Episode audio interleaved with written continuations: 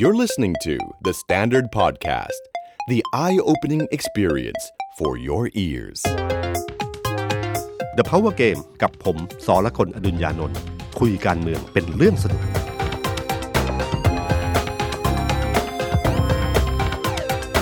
สวัสดีครับ ผมสอละคนอดุญญานนท์ครับ สวัสดีครับ ผมเอกนะครับ ธนกรวงปัญญา คอนเทนต์ครีเอเตอร์การเมืองของ The Standard ครับ กลับมาคุยหลังจากผ่านการเลือกตั้งมาแล้วนะครับพี่ตุ้ม ตอนนี้ เดินมาถึงจุดที่แต่ละพักเริ่มเริ่มไฟกันแล้ววันนี้เมื่อเช้าผมเข้าไปทำข่าว วันนี้สนุกมาก โอ้โห สุดยอดครับหกเจ็ดพักเข้าชิงตั้งรัฐบาลก่อนเลย เขาเรียกตัวเองว่าเป็นรัฐบาลฝ่ายประชาธิปไตยครับนำโดยคุณหญิงสุดารัตน์เกยุราพันธ์ มีคุณธนาธรมีคุณเสรีพิสุทธิ์เมื่อเช้านี้สื่อมวลชนเรียกว่าแบบ เต็มอัตรามากมากกว่าคนที่เป็นเจ้าหน้าที่พักที่แต่ละพักมานะครับพี่ตุ้มเป็นร้อยคนเลยอะครับโอ้โหสุดยอดครับนี่ครับอันนี้เป็นบรรยากาศของวันนี้ครับให้เห็นความคึกคืนในขนาดเดียวกัน หลังจากที่คุณหญิงแถลงนำพักแถลงแล้ว พลังประชารัฐก็มีการแถลงโต้มาอีกเหมือนกันว่า ก็จะตั้งเหมือนกัน คุยแล้วอยู่ในกระบวนการจำนวนเท่าไหร่ เดี๋ยวว่ากันอีกทีครับ นี่คือ ผมว่าวันนี้น่าจะเป็นวันที่การเมืองเข้มข้นที่สุดหลังจากการเลือกตั้งนะครับครับครับ แต่ถ้าเราเราวันนี้เราจะคุยกันอยู่สองสามเรื่องนะครับ เรื่องหนึ่งก็คือเรื่องการคุยเรื่องผลการเลือกตั้งครั้งนี้ บอกอะไรกับเราบ้างนะครับ แล้วก็เดี๋ยวเราจะวิต่อวิเคราะห์ต่อว่า จากเหตุการณ์ที่เกิดขึ้นวันเนี้ยมันจะไปยังไงต่อนะครับ แล้วก็สุดท้ายเราจะอาจจะบอกว่าการเลือกตั้งครั้งเนี้ย รัฐธรรมนูญต่างๆเนี่ยมันมันให้อะไรกับเราบ้าง มีบทเรียนอะไรที่จะต้องเรียนรู้จากสิ่งเหล่านี้บ้างนะน่าครับสนใจมากครับ เรื่องแรกคือเรื่องของผลการเลือกตั้งครับจำได้ไหมครับว่าครั้งที่แล้วเนี่ยครับ ผมถ่ายไปสามเรื่องนะคครัรับบผมถูกหนึ่งเรื่องยังถ่ายไปถูกครับยังมีถูกครับถ่ายถ่ายไปไม่ไม่รู้เราลบทันไหมนะ เราน่าจะลบไปนะครับ มันไม่ไม่น่าเป็นประวัติศาสตร์หรอกครับครับเออเรื่องแรกที่ทายก็คือว่าพัก อันดับหนึ่งจะชนะอันดับสองแปดสิบที่นั่งอืมซึ่งปรากฏเปล่าเลยครับเฉียดกันมากนะครับ ประมาณ10กว่าที่นั่งนะครับ เกือบ20ที่นั่งเอ่อข้อที่2คือบอกว่าประชาธิปัตย์จะชนะพลังประชารัฐครับระเนระนาดเลยครับชัดครับ ปรากฏว่าประชาธิปัตย์โอ้โห ไม่น่าเชื่อศูนย์พันในกรุงเทพภาคใต้ลดไปเกือบครึ่งนะครับ แล้วก็ คะแนนจากเดิมที่คุณอภิสิทธิ์บอกว่าถ้าต่ำกว่าร้อยจะต้องลาออกครับนี่เหลือจริง ๆ อยู่ประมาณเพียงแค่ 50กว่าที่นั่งคืเท่าอนั้นเกิเอนงครึ่คงรับร้อยมานิดเดียวครับผิดอย่างชิ้นเชิงครับถูกอยู่เรื่องเดียวคือว่า อนาคตแรงกว่าที่คิดอนาคตใหม่แรงกว่าที่คิด แล้วก็ประเด็นสำคัญคือมันที่ผมคิดไว้อะว่ามันจะแรงเนี่ย ปรากฏมันแรงกว่านั้นอีกนะครับแรงเกินกว่าที่ผมคาดคิดอีกนะครับ แต่เวลาในในในความผิดพลาดเนี่ยมันก็มีความถูกต้องอยู่ข้อหนึ่งก็คือว่า ตอนที่ผมทายผลครั้งเนี้ยเพราะประเมินผลจากโพลต่างๆ แล้วก็เจอจากประสบการณ์อะไรพวกนี้ด้วยนะครับ ก็คาดว่าเพื่อไทยนะจะอยู่ประมาณ 170สูงเหมือนกันครับครับ แล้วก็อนาคตใหม่จะอยู่ประมาณ 60ครับนะครับ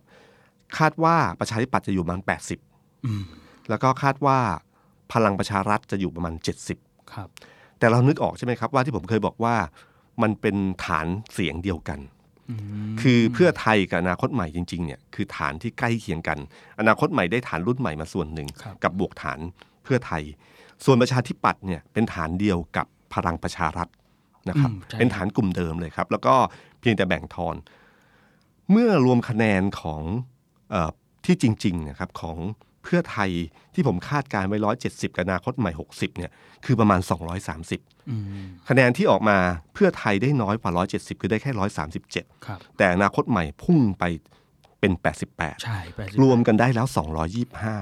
ใกล้เคียงกับสองร้อยสามสิบที่ประเมินไว้หายไปนะครับห้าหายไปห้าส่วนประชาธิปัตย์ที่คาดการไว้เจ็ดแปดสิบ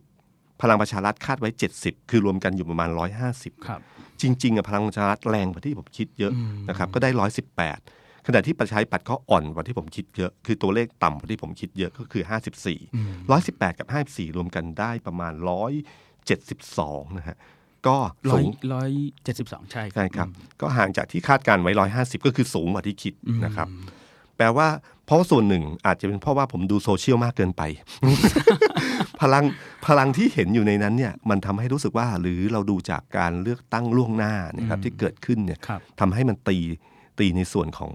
พลังประชารัฐกับประชาธิปัตย์ต่ำไป กลุ่มนี้ต่ำไปนะครับ แต่ความจริงเหล่านี้ที่เกิดขึ้นก็คือก้อนเนี่ยมันก้อนใกล้ ๆกันนะครับ แล้วก็ประชาธิปัตย์เนี่ย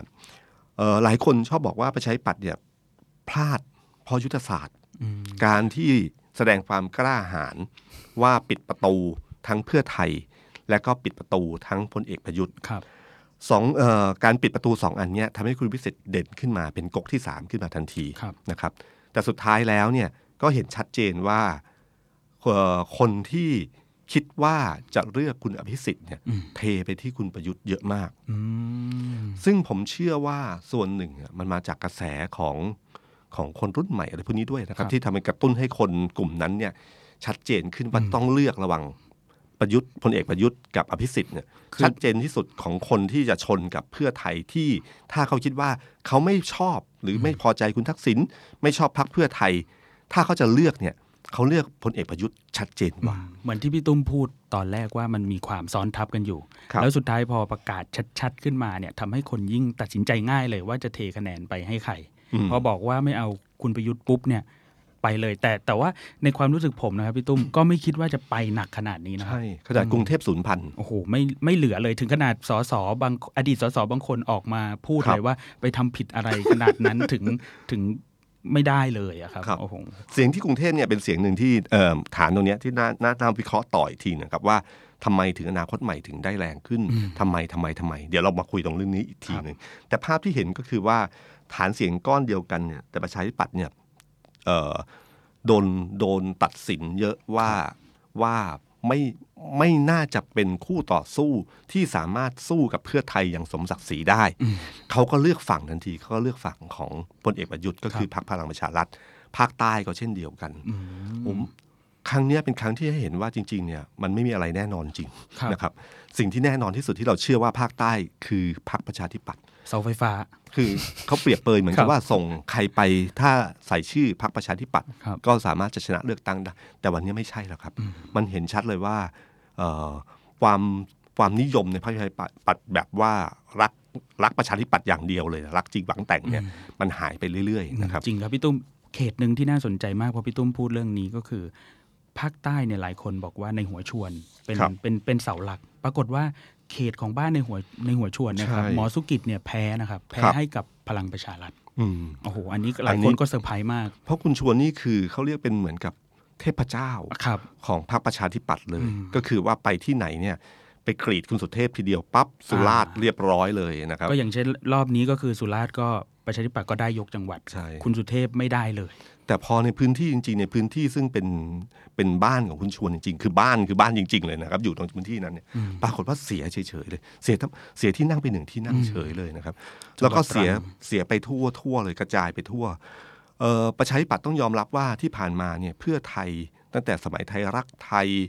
ตั้งพลังประชาชนจนมาถึงเพื่อไทย พยายามตีภาคใต้ แต่ตีเท่าไหร่ก็ตีไม่ลงอืม นะครับ แต่ครั้งนี้ปรากฏว่าสิ่งที่ดีที่สุดคืออย่าเป็นคู่ขัดแย้งอืมกลายเป็นพวกเดียวกันเนี่ยแหละ คือพลังประชารัฐกับเอ่อประชาธิปัตย์ต้องเล่นกับฐานเสียงที่ใกล้กัน ในความที่ยมในคนของของพลเอกประยุทธ์กับกับคุณอภิสิทธิ์ที่ใกล้เคียงกันเนี่ยทำให้มันสามารถคอนอืมบัลลังก์ของประชาธิปัตย์ในภาคใต้ได้ พี่ตุ้มครับ แล้วเป็นเพราะอีกส่วนหนึ่งหรือเปล่าครับ ที่ลุงกำนันเองเนี่ยประกาศจุดยืนชัดเจนเรื่องเอาพลเอกประยุทธ์ แล้วก็พยายามเขย่าประชาธิปัตย์ ในแง่ของการแสดงจุดยืนว่าไม่เอาพลเอกประยุทธ์ด้ผวยมว่าตรงนี้มีผลเหมือนกันนะครับอืมเพราะว่าการที่คุณสุเทพออกมาพูดเนี่ยฮะการที่คุณสุเทพออกมาพูดเนี่ยมันสั่นคลอนมากนะมันทำให้คุณอภิสิทธิ์ที่เคยเคยชัดเจนเนี่ยอืมแต่พอคือมีความพื้นฐานความนิยมของพลเอกประยุทธ์อยู่แล้ว อยู่ครับดี คนอย่างคุณสุเทพมาบอกว่าแบบเนี้ย มันหมายถึงว่าโอกาสที่จะเหไปทางเพื่อไทยได้ ผมว่ามันมีผลอืมมีผลมากพอสมควรทีเดียวนะครับ แต่ไม่ไม่น่าจะเป็นปัจจัยเดียว มันน่าจะเป็นเรื่องอื่น ๆ ซึ่งสักพักหนึ่งน่าจะชัดเจนขึ้นว่าทำไมถึงพ่ายแพ้ในภาคใต้นะครับครับ อันนี้คือเรื่องราวที่ที่ผมว่าพอเราทายผิดอะไรมาปั๊บเนี่ยมันดูปัจจัยต่างๆเนี่ยสิ่งเนี้ยคือสิ่งที่ที่เกิดขึ้นนะครับ แล้วก็เอ่ออีกอันหนึ่งที่น่าสนใจคือเราพูดถึงกทมอืมนะครับกทมเนี่ย ที่เราเคยคุยว่าครับอนาคตใหม่ คล้ายพลังธรรม ที่เรากลัวว่าที่ผมบอกว่ากลัวว่าพลไม่อนาคตใหม่ ความแรงของมันเนี่ยจะแรงระดับพลังธรรมอ่าซึ่งครั้งนี้เนี่ยมันไม่ถึงแต่มันใกล้ ๆ มากเลยนะโอ้โหมาย้อนทีเดียวย้อนสั้นอืมๆนิดเดียวที่ผมเคยเล่าไปว่าพลังธรรมเนี่ยเคยสร้างปรากฏการณ์ขึ้นมา เมื่อปี 35 มีนาคม 35 ได้สสเนี่ยประมาณ 33 เกือบหมดนะฮะเหลือให้โอ้โหเหลือให้กับประชากรไทย3ใช่ไหมครับ แล้วก็คุณอภิสิทธิ์คือหนึ่งเดียวในประชาธิปัตย์ตั้งแต่นั้นมาประชาธิปัตย์ไม่เคยได้ต่ำกว่าหนึ่งมาตลอดแล้วก็เริ่มมาครองเสียงใหญ่ แล้วแต่ครั้งเนี้ยศูนย์พันเลย ก็คือศูนย์คนด้ศูวยนย์เลย ก็คือศูนย์แบบหมายถึงว่าไม่ได้สอสอครับเลยครับนะครับ แล้วก็กรุงเทพเนี่ยเป็นเป็นต้องบอกว่าคนกรุงเทพเนี่ย พร้อมเทเออพร้อมเทใจประหลาดใจอยู่หมือนถ้ากันเราอืมถ้าเราย้อนประวัติศาสตร์การเมืองไปจะเห็นว่าพรรคใหม่ๆเนี่ยเริ่มต้นแจ้งเกิดที่กรุงเทพครับมาโดยตลอดนะครับ ไม่ได้ว่าตั้งแต่พรรคประชากรไทยของคุณสมัครสุนทรเวชครับที่เคยสร้างปรากฏการณ์อยู่ดีตั้งพรรคขึ้นมา แล้วก็สามารถชนะประชาธิปัตย์ได้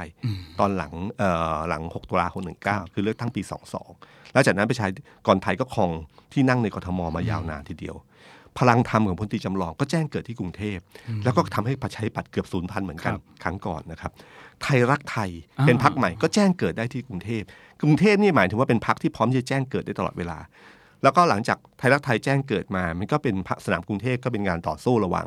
พรรคประชาธิปัตย์กับพรรคไทยรักไทยเป็นส่วนใหญ่นะครับ แต่ครั้งนี้อนาคตใหม่มาอืมอนาคตใหม่เนี่ย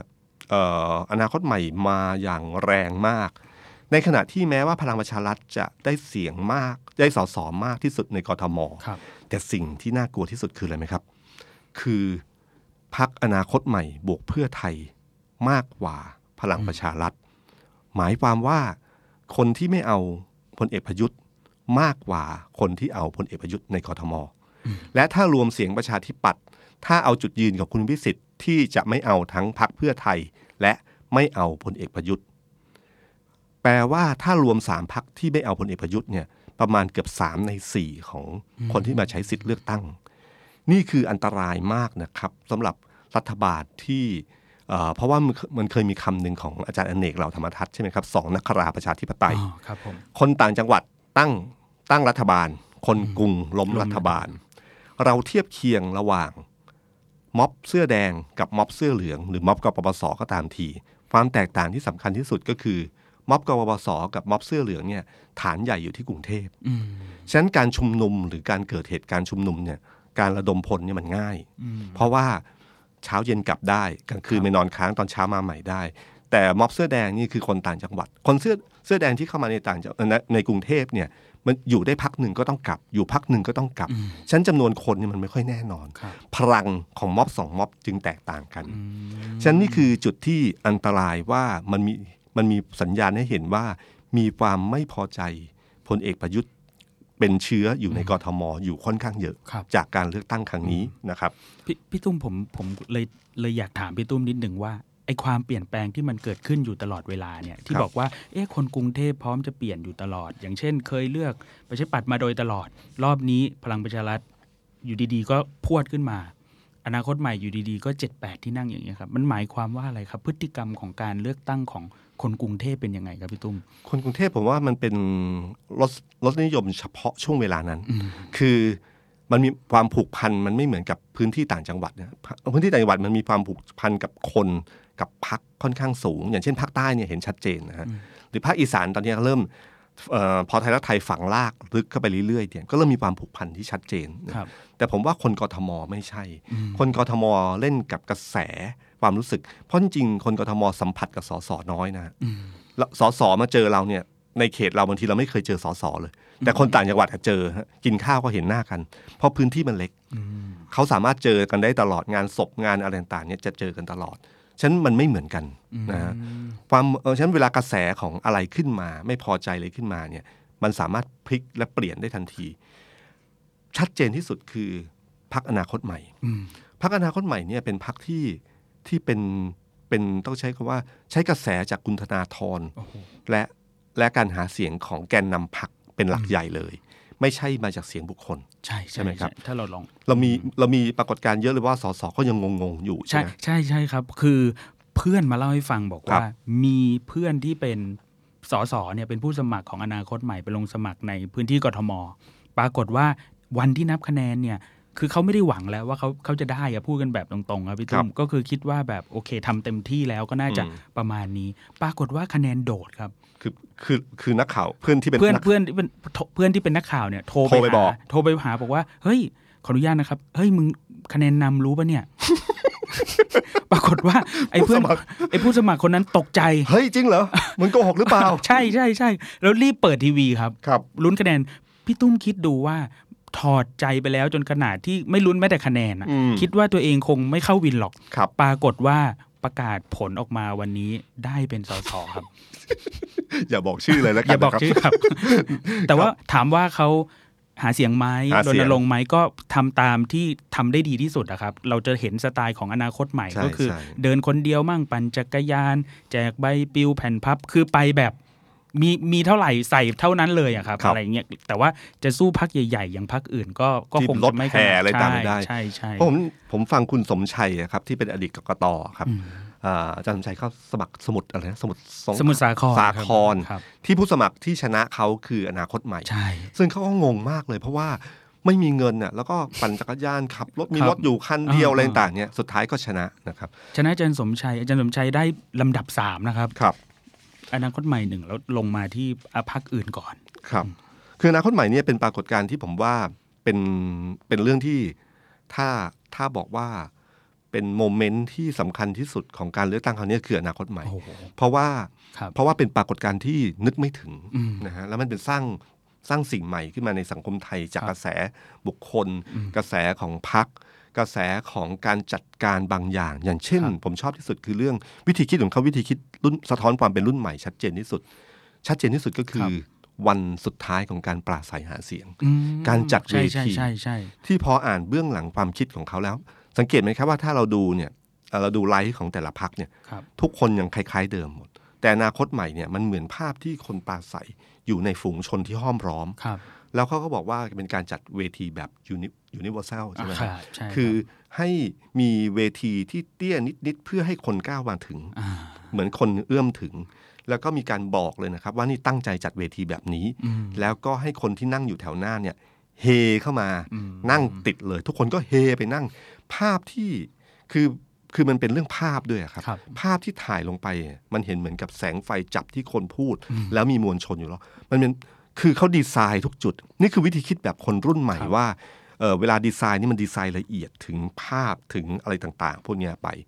หรือระบบการจัดการภายในพักที่ครับมีที่เราอ่าน Facebook ว่าเออมีคนแบบอ่าเริ่มมาอ่าเริ่มมาเล่าให้ฟังว่าเขาทำยังไง มีใช้โพสต์อิดมีการครับ รับฟังเสียงทุกเสียงที่เข้ามาแก้ไขอย่างรวดเร็ว นั่งคุยกันประชุมกันแบบคุณปิยบุตรนั่งอยู่ข้างหลังอยู่ดีๆ ธนาธรก็มานั่งข้างๆ มาทำงานด้วยกัน มีคนของสสพักใหญ่คนหนึ่งถาม ถามน้องคนหนึ่งที่วงการสื่อเนี่ยครับถามว่าเฮ้ยอยากรู้จริงๆว่าใครทำโซเชียลมีเดียให้กับอนาคตใหม่ เพื่อนคนนั้นก็บอกว่าเท่าที่รู้อะไอ้คนที่ทำจริง ๆ เนี่ย ไม่ค่อยเท่าไหร่หรอก แต่ไอ้คนที่ช่วยฟรีๆเนี่ยมันเก่งมาก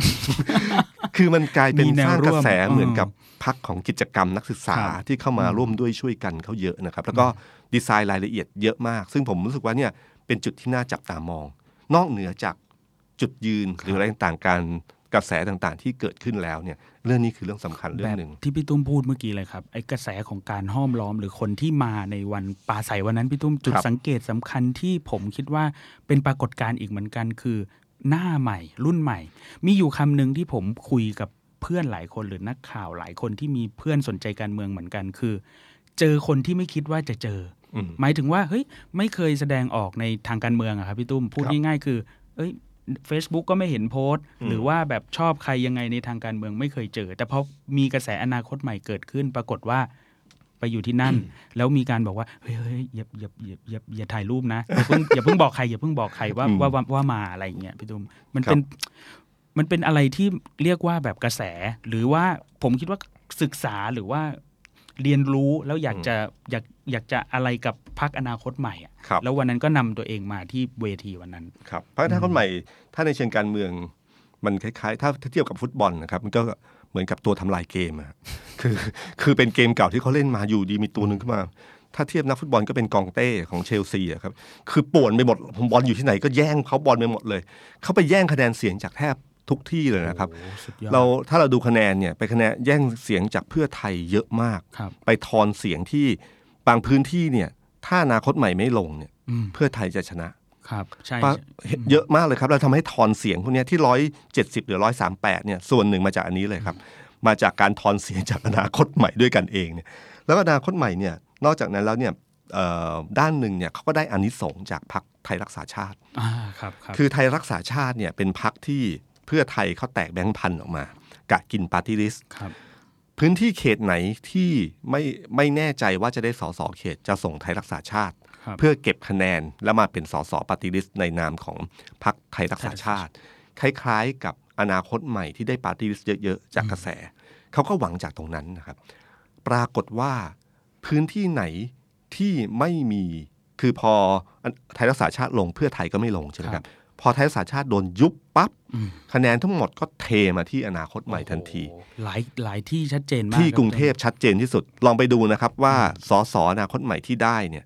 ส่วนหนึ่งเนี่ยเป็นไม่มีเพื่อไทยลงสมัครใช่นะครับเป็นไทยรักษาชาติ พอโดนยุบไปคะแนนปุ๊บ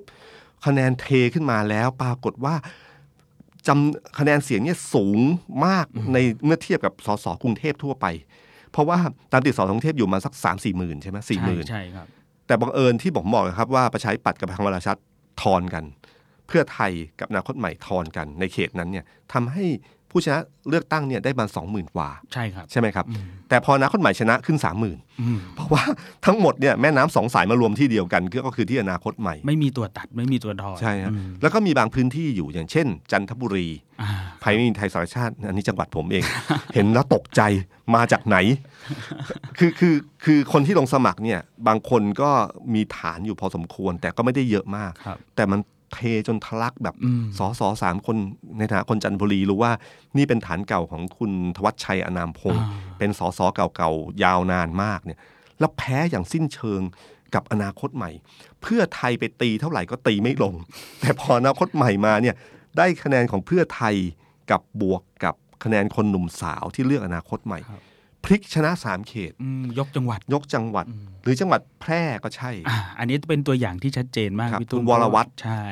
ที่จังหวัดแพร่เนี่ยทสช ส่งสองเขตเลยครับ ณวรวัตรเอื้อพิญญกุลเคยเป็นแกนนำเพื่อไทยก่อน แล้วก็ย้ายไปอยู่ไทยรักษาชาติ ปรากฏว่าพอถูกยุบปุ๊บ เทหมด อืม สองคนนี้มีมีมีเรื่องเล่านินิดเดียวครับเกี่ยวกับแพร่ คุณหมอทศพร ครับ ที่เคยลงที่ไทยรักษาชาติของแพร่เล่าให้ฟังบอกว่า เขต เขตหนึ่งเนี่ยเขาเป็นลูกของสอจอเขาอยากลงสมัครรอบเนี้ยเพื่อที่จะไปลงต่อเป็นสอจอแทนพ่อ แล้วพ่อจะขยับขึ้นเป็นนายกอืมท้องถิ่นว่าไปอย่างเงี้ยครับ คืออยากให้คนรู้จัก ปรากฏว่าได้เป็นสอสอก่อนพ่อครับ พ่อเนี่ยมีความฝันว่าวันหนึ่งจะได้เป็นสอสอนะคืกกะขึ้นบันไดดีละใช่ขั้นลูกลูกจะเอาแค่ว่าเอาความเอาความพ o p ปูล่านิดนึงให้ครับคนรู้จัก ปรากฏว่าขึ้นลิฟต์เลยขึ้นลิฟต์เลยครับ ได้เป็นสสและกลุ่มนี้คือจังหวัดแพร่นี่เป็นที่รู้อยู่กันรู้รู้อยู่แล้วว่าคุณวรวัตรคุณทศพรนี่คะแนนไม่ใช่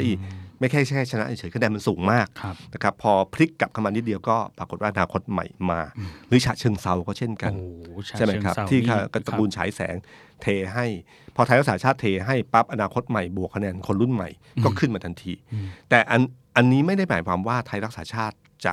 เป็นตัวช่วยทั้งหมด อนาคตใหม่มีพื้นดีอยู่แล้ว และบางจังหวัดเนี่ยก็เป็นฝีมือแท้ๆอย่างเช่นโสุดยอดเชียงราย อย่างเช่นพวกเนี้ยนะครับมีหลายจังหวัดเลยที่เป็นแบบรู้เลยว่าฝีมือ มีจังหวัดหนึ่งที่ผมชอบมากเลยครับพี่ตุ้มครับเอ่อฝีมือจริง ๆ คือต้องยอมรับเขตหนึ่งที่พิษณุโลกครับเอาชนะคุณหมอโอ้วลงค์ได้ครับอันนี้เพื่อไทยก็ส่งนะครับ แล้วก็อืมปรากฏว่าคือถ้าเราพูดถึงชื่อชั้นในทางการเมืองคุณหมอวลงค์เนี่ย มีชื่อเสียงมากกว่าอยู่แล้ว แล้วในแง่หนึ่งคือเป็นที่รับรู้กับสื่อมวลชนค่อนข้างเยอะ ปรากฏว่าอนาคตใหม่สามารถเอาชนะได้อืมอีกอีกที่หนึ่งครับที่เมื่อกี้คุยกันก็คือจังหวัดตราดอืมปรากฏว่าจังหวัดตราดเนี่ยมีสสประชาธิปัตย์ที่ผูกขาดนานมากก็คือคุณธีระสลักเพชรอืมเป็นสสประชาธิปัตย์23 ปี ไม่เคยสอบตกเลยครับครับพี่ตุ้มปราใช่กฏว่าครั้งนี้ก็แพ้ อนาคตใหม่ให้อนาคตใหม่ครับ เชียงรายก็เช่นเดียวกันโอ้โหคุณเชียงรายสมถนี่คุณสามารถนี่ประธานภาคเหนือเลยนะครับ ของครับพรรคเพื่อไทยนะครับ แล้วคนเอ่อถ้าผมจำไม่ผิดคนที่ลงของอนาคตใหม่เป็นหมอของสโมสรเชียงรายยูไนเต็ดอืมแล้วก็เออนั่นแหละครับ ก็มาหาเสียงเดินอะไรเงี้ยก็ก็ถือว่าเป็นปรากฏการณ์ที่น่าสนใจนี่คืออนาคตใหม่ ที่ผมบอกว่าเคยบอกว่าอนาคตใหม่คล้ายๆพลังธรรมในอดีต แต่นี่เป็นพลังธรรมยุคใหม่มันยุค 4G ครับคือแต่สมัยก่อนเนี่ย การเปลี่ยนแปลงของเออของการเมืองไทยที่เกิดจากพรรคพลังธรรมอะจำกัดอยู่ที่กรุงเทพ เพราะมันไม่สามารถส่งผ่านความคิดไอเดียรูปแบบของคุณจำลองไปสู่คนต่างจังหวัดได้ เพราะเทคโนโลยีมันไม่มีครับนะครับอย่างดีก็หนังสือพิมพ์อย่างเช่นทีวีเฉยๆแต่วันนี้มันไม่ใช่ครับ มันยุค 4G มันไปหมดนะครับโซเชียลมีเดียมันทำให้ความคิดไอเดียหรือความเปลี่ยนแปลง สิ่งแปลกใหม่แบบแบบอนาคตใหม่เนี่ย มันกระจายไปทั่วประเทศได้อย่างรวดเร็ว แล้วยิ่งคนรับสารในสื่อเหล่านี้คือคนรุ่นใหม่ ที่เขาเลือกตั้งครั้งแรก เขาพร้อมเปลี่ยนแปลงรับความเปลี่ยนแปลงได้อย่างธรรมดาธรรมดา มันก็เลยเกิดปรากฏการณ์อนาคตใหม่ขึ้นอย่างที่เห็นในการเลือกตั้งครั้งนี้ครับครับ นี่คือเรื่องหนึ่งที่พูดชัดยาวเช่นอนาคตใหม่นะครับ อีกเรื่องหนึ่งต่อเนื่องจากกันที่เราเห็นจากการเอ่อจากจากการเลือกตั้งครั้งนี้ก็คือครับเรื่องกระแสของคนรุ่นใหม่กับคนรุ่นเก่าครับ คนรุ่นใหม่เนี่ย มีพลังจริงในโซเชียลมีเดียนะครับ แต่ในเชิงปริมาณแล้วคนรุ่นเก่าก็มีเยอะนะครับ ปรากฏการณ์ของพลังประชารัฐในกรุงเทพหรืออะไรก็ตามทีที่เกิดขึ้นหลาย ๆ แห่งเนี่ยผมเห็นเลยว่าเนี่ยอย่าลืมนะครับว่าเราชอบบอกว่าอายุ 18 ถึง 25 เนี่ยมีอยู่ประมาณ 15%เปอร์เซ็นต์คุณถ้าไปดูสถิติ อายุ 65 ขึ้นก็ 15%เปอร์เซ็นต์นะครับเกือบจะเท่ากัน แต่เพียงแต่ว่าเสียงในโซเชียลมีเดียคน 15เอ้ยคนอายุ 18 ถึง 25 เสียงดังกว่า คนนั้นเขาคนอายุ65เขาพิมพ์ไม่ทัน แต่เขามีเสียงหนึ่งเสียงด้วยกันนะกระแสบางอย่างที่เราคนรุ่นใหม่รู้สึกว่าทำไมคนรุ่นเก่าพูดกับคนรุ่นใหม่แบบนี้ ในขณะที่คนรุ่นใหม่โต้ตอบไปด้วยสำเนียงแบบคนรุ่นใหม่เนี่ยครับมันก็ก่อให้เกิดคนรุ่นเก่าบางคนรู้สึกว่าทำไมคนรุ่นใหม่พูดอย่างนี้ มันก็เป็นปฏิกิริยาของการส่วนทางทางความคิดนะครับทำให้เขาก็เริ่มมาออกมาใช้ปกป้องสิทธิ์ตัวเอง เสียงดังในโซเชียล ก็มีหนึ่งเสียงเท่ากับเสียงที่ที่สวัสดีวันจันทร์สวัสดีวันอังคารเสียงเดียวกันครับสองคนนี้ก็คือเนี่ยคือการแต่ผมว่าประชาธิปไตยคือระบบที่ดีนะครับ มีความคิดยังไงก็มาใช้ในการเลือกตั้ง แล้วก็มาบอกว่าผมคิดยังไง ฉันคิดยังไง ลุงคิดยังไง หนูคิดยังไง ก็อยู่ในการเลือกตั้งครั้งนี้ แล้วมันก็เป็นปรากฏการณ์ที่น่าจะเรียนรู้ซึ่งกันและกัน ผมเชื่อว่าคนรุ่นคนที่อายุมาก ๆ พอเห็นปรากฏการณ์ของอนาคตใหม่เขาเข้าใจแล้วว่า ว่าเด็กรุ่นใหม่กำลังจะบอกอะไรกับเรา เขาต้องการการเปลี่ยนแปลงแค่ไหน 88 เสียงที่ได้มามันไม่ธรรมดาเลยนะครับ เช่นเดียวกันผมว่าคนรุ่นใหม่ก็ต้องเรียนรู้อย่างนอบน้อมมากขึ้นว่าคนรุ่นเก่าเนี่ยเขาก็มีสิทธิ์มีเสียงของเขา แล้วเขาก็มีความคิดซึ่งไม่ใช่ผิดไม่ใช่ถูก แต่เขาคิดแบบนี้ เขาต้องการความสงบก็ไม่ใช่เรื่องผิดเพราะเขาก็รู้สึกว่าชีวิตของเขาอยู่ในวัยที่เขาอยากจะสงบบ้างนะ เขาเคยผ่านความสงบในช่วงเวลาหนึ่งมาแล้ว แต่คนรุ่นใหม่กับ กับความเปลี่ยนแปลงมันเป็นเรื่องธรรมดา กระโดดโลดเต้นอะไรต่างๆนี่มันเป็นเรื่องปกติธรรมดาเขาก็รู้สึกว่าความขัดแย้งทางความคิดเป็นเรื่องธรรมดา นี่คือสิ่งสองสิ่งที่คิดแตกต่างกัน แต่มันต้องอยู่ในสังคมไทยร่วมกัน การเลือกตั้งกันเนี้ยบอกหลาย ๆ อย่าง ถ้าเราเรียนรู้อย่างเข้าใจมันนะครับ แล้วก็เข้าใจคนอีกฝ่ายหนึ่งเอ่ออย่างที่ผมเคยบอกว่าวันเลือกตั้งเนี่ยคือวันที่เราลุกขึ้น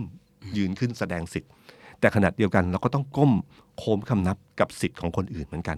สิ่งเหล่านี้มันเป็นอยู่ในวันเดียวกันนะครับฉะนั้นถ้าเราเรียนรู้จากสิ่งเหล่านี้ได้เนี่ยผมว่าสังคมไทยมันจะดีขึ้น แต่ถ้าเราไม่เรียนรู้แต่เราคิดว่านี่คือการต่อสู้ การที่ต้องปะทะกันที่คนหนึ่งต้องพ่ายแพ้ อีกคนต้องชนะ ความขัดแย้งในความคิดก็จะแรงขึ้นเรื่อยๆ นี่คือสิ่งหนึ่งที่ควรระวังจากการเลือกตั้งครั้งนี้ที่ผมเห็นนะครับ ผมก็ฟังพี่ตุ้มเพลินเลยครับ เพราะว่าเพราะว่าเหมือนเหมือนเหมือนเหมือนได้เหมือนได้เรียนรู้แล้วก็ได้ถอดบทเรียนไปพร้อมกันด้วยครับ แล้วก็การเลือกตั้งครั้งนี้มันบอกให้หลาย ๆ อย่างนะเช่นหนึ่งที่เราเคยคิดว่าบัตรคนจนไม่มีผลมีครับ ประชาชนคนชาวบ้านหลาย ๆ คนรู้สึกว่าสิทธินี้เป็นสิทธิที่เขาไม่ได้รับมานานแล้วเขาได้กับมันนะครับ มันจะเป็นกลยุทธ์การตลาดอะไรต่างๆ ก็ก็ตามทีแต่มันมีผลการเลือกตั้งครั้งนี้เราได้เรียนรู้ว่าการเลือกตั้งครั้งนี้เป็นการเลือกตั้งที่ใช้อำนาจรัฐ น่าจะครับเยอะที่สุดตั้งแต่ผมเคยเห็นมานะครับ คือการใช้อำนาจรัฐบางทีมันไม่ใช่ใช้อำนาจรัฐในเชิงสกปรกนะฮะครับใช้อำนาจรัฐในเชิงถูกต้องแต่ใช้ฝ่ายเดียว คือมันคุณคุณนึกออกไหมครับ เอกเล่นเอกเล่นฟุตบอลนะครับเล่นฟุตบอลเนี่ยเราใช้ขาอืมใช้หัว ใช้มือนี่แฮนด์บอลถูกต้องมือเป็นสิ่งที่มีประโยชน์ในการแข่งขันฟุตบอลครับแต่เวลาเราเล่นฟุตบอลเราจะเห็นนักบอลเนี่ย ดึงเสื้อกันอืมใช้ข้อศอกชนกัน เวลากระโดดปั๊บก็ใช้มือค้ำอีกฝ่ายหนึ่งเพื่อให้ได้เปรียบในการโหมงครับใช่ไหมครับ ถามว่าผิดกติกาไหมก็ผิดแบบผิดอะอืมแล้วก็เพียงแต่ว่าอยากกรรมการจะเป่าหรือไม่เป่านะครับ ถ้าสมมติว่าแข่งกันแล้วบอกว่ามือไม่ประโยชน์ แล้วก็มัดมือฝ่ายตรงข้าม ผมว่าอีกฝั่งเนี่ยจะได้เปรียบ ถามว่าผิดไหมก็ไม่ได้ผิดอะไรมากครับเพราะว่ามือมันถ้าใช้มันก็ผิดผิดกติกา ชกชกมวยสากลเท้าไม่ได้ใช้ก็มัดเท้าไว้แค่นั้นเองฉะนั้นการต่อสู้ที่ในโลกแห่งความเป็นจริงของการเลือกตั้งที่ที่บางที่เนี่ยมีการถล่มกันด้วยม่านสีเทาถล่มใส่กันเนี่ยตึมเข้ามาเนี่ย ถ้าไปบล็อกอีกฝ่ายหนึ่งอีกฝ่ายหนึ่งชนะเพราะเขายิงฝ่ายเดียว นี่นี่คือปรากฏการณ์ที่เห็นชัด ตั้งแต่ล้อมบ้านคุณสนอมาบอกว่าดูแลความปลอดภัยให้นะครับ หรืออะไรพวกเนี้ยทุกทุกที่อะมีครับอย่างนี้อยู่มีการค่อนข้างปูเยอะพรมมากครับ เข้าไปตรวจในอืมบ้านของหัวคะแนนหลาย ๆ คนโดยอ้างว่ามาตรวจสอบสิ่งผิดกฎหมายครับหรือว่าอาจจะมีอะไรที่ต้องระมัดระวังอะไรอย่างเงี้ยครับครับ นี่คือนี่คือภาพที่เราเห็นนะครับ แล้วก็โอเคก็เป็นส่วนหนึ่งของการแข่งขัน มันก็ก็ถือว่าพอรับได้ไหมก็คนในพื้นที่สสที่ลงสมัครเขาคงรู้สึกว่าไม่ไม่ได้ครับแต่เรามองกลางๆ ก็อะก็ถือเป็นส่วนหนึ่งของการแข่งขัน เข้มเข้มหนักกว่าที่ครับอื่นนะครับ แล้วก็เห็นชัดเจนว่าใช้ ใช้ตรงจุดเนี้ยมาเป็นจุดได้เปรียบพอสมควรนะครับ อีกสิ่งหนึ่งที่ผมเรียนรู้ก็คือว่า เพื่อไทยเปรี้ยกว่าเปรี้ย คือหมายถึงว่าเดิมเนี่ยคิดว่าจะชนะขาดลอย เพื่อไทยนี่ครับคือ ผมเคยมีนักมีนักเกินเมืองใหญ่คนหนึ่งอะที่ออกเวลาออกเวทีเดเบตเกับทุกครั้งเนี่ยเขาก็บอกว่าเอ่อการมันเหมือนเล่นเทนนิส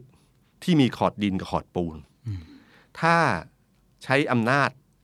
อื่น ๆ ทั้งหลายเนี่ยมันเหมือนกับเล่นคอร์ตดิน เพื่อไทยหรือคุณทักษิณเนี่ย แพ้ แต่ถ้าลงสนามเลือกตั้งเล่นคอร์ตปูนเมื่อไหร่เสร็จเขาคือความเชี่ยวชาญในในในในแต่ละคอร์ตเนี่ยมันไม่เหมือนกัน